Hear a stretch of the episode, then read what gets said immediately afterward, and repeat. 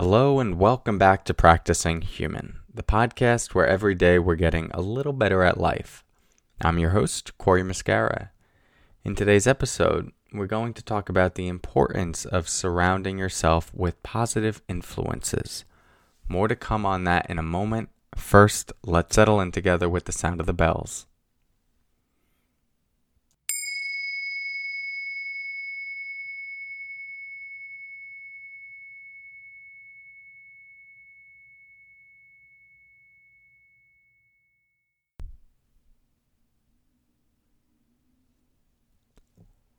So, the other day I wrote a post on Twitter and Instagram. And by the way, if you're not following me on Twitter and Instagram, I encourage it because I put a lot of teachings there.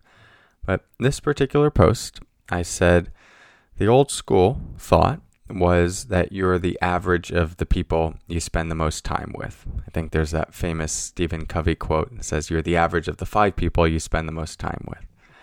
And then I said the new school way of thinking is you're the average of the people you most see in your news feed.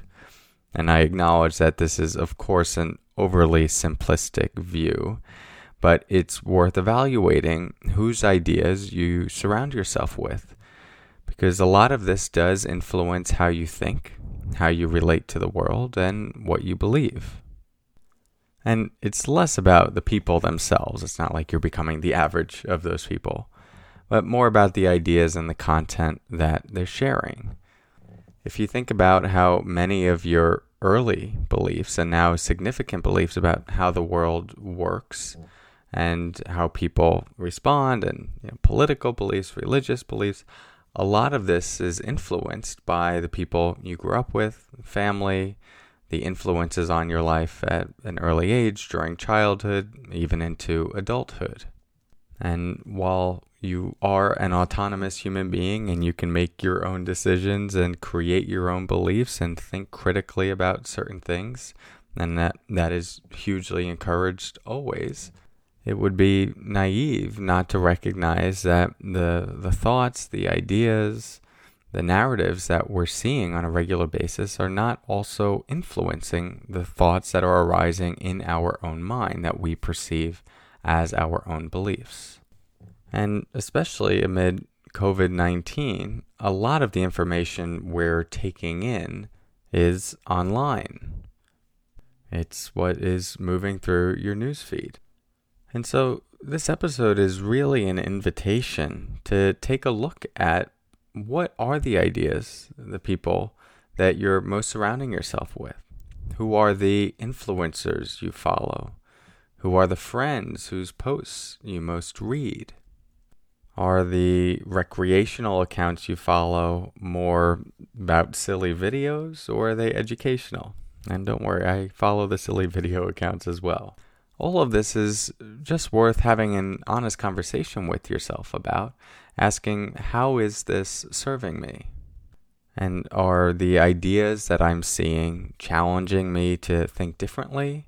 to expand my mind, to grow, to develop, to hold more complexity?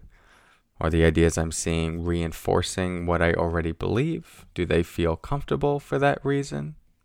And what would it look like to have a news feed that was filled with inspiring ideas? Not necessarily comfortable, not necessarily ones you agree with, but ones that feel aligned with the person you're trying to become.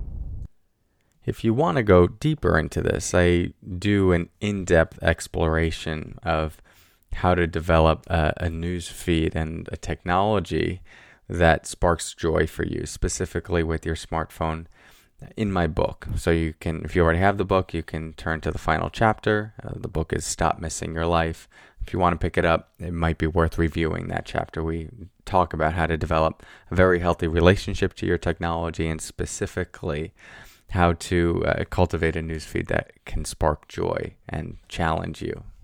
But at the very least, as you're going through your social media today or all the different ways that you get information, just really bring more awareness to what are the ideas that are most showing up for me and do they feel aligned with the person I am trying to become? given that we do spend so much time on our devices and often on social media, it is an amazing opportunity to flood your mind with new ideas, positive ideas, sometimes negative ideas that challenge you to, to think differently or have compassion for more people. It all becomes uh, the platform for doing this work of practicing human. And you can really curate that experience for yourself based on who you follow and who you're friends with on these platforms.